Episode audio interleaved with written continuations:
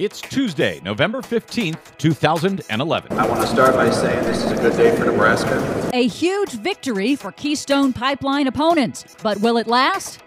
Fracking chemicals found in Wyoming drinking water. Plus, Is there any reason at this point to doubt that the Earth is warming?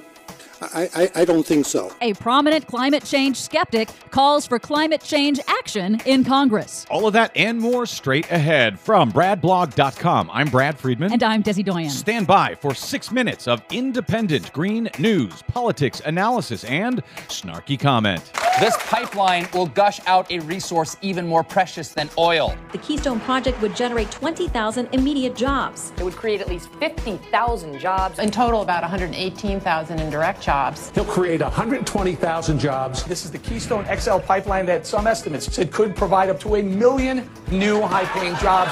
Wow, that's impressive stuff, Fox News. The longer they don't build this thing, the more jobs it will create. This is your Green News Report. Barack Obama has delayed approval of the pipeline, killing billions of jobs.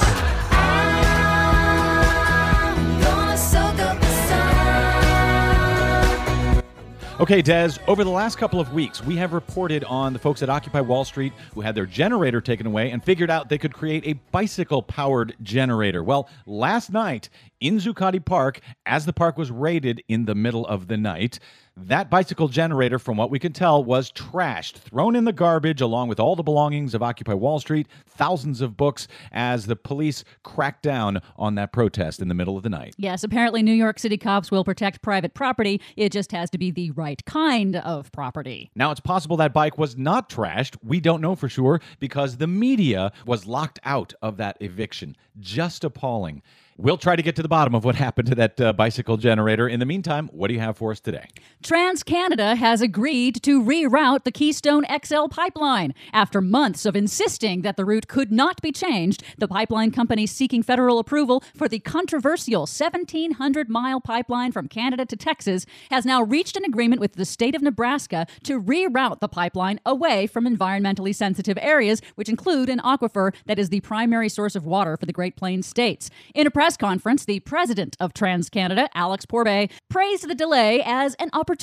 Oh, did he? The decision of the State Department to request more information on the route through the Sandhills has given TransCanada the opportunity to reopen the route of the pipeline through Nebraska. Today's legislation, if passed, will ensure that a pipeline route will be developed in Nebraska that will avoid the Sandhills, and Nebraskans will play a key role in determining its ultimate location. Aha, now Nebraska gets to play a key role in determining its location. This is a huge victory for environmentalists who have been fighting against this pipeline for months. Yes, but it's not over yet. The decision to delay the Keystone XL pipeline was met with frustration by the Canadian government, which is also a backer of the $7 billion project. Canada says it will find a way to mine and sell its heavy oil from the destructive tar sands project in Alberta, regardless of whether the U.S. agrees to the pipeline, and is exploring the option of building a pipeline in Western Canada to ship the oil to China. But Canada's Native American tribes, who have strong property rights, have vowed to block any pipeline across their ancestral lands. So good news for now, but the fight continues. In other fossil fuel pollution news, just days after a Department of Energy scientific advisory panel warned that the controversial natural gas drilling technique of hydraulic fracturing poses, quote, a real risk of serious environmental consequences, the EPA has now found a Wyoming aquifer is contaminated with chemicals used in fracking. Oh, man. The new Environmental Protection Agency investigation into the contaminated aquifer in Wyoming has found dangerously high levels of benzene, a chemical that's used in the extraction technique of fracking, hydraulic fracturing.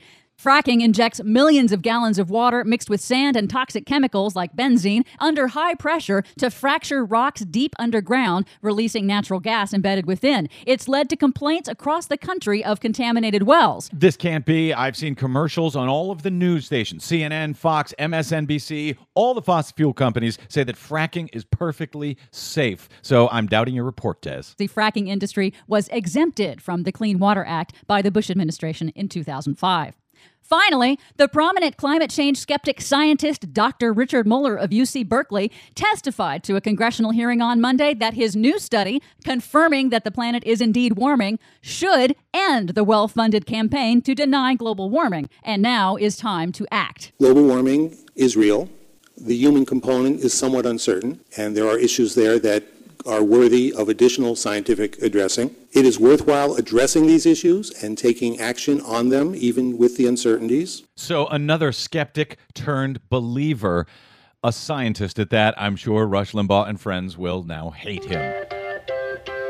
His study, by the way, funded by the Koch brothers. Thanks again, Koch brothers. For much more on these stories and all the ones we didn't get to today, please check out our website at greennews.bradblog.com.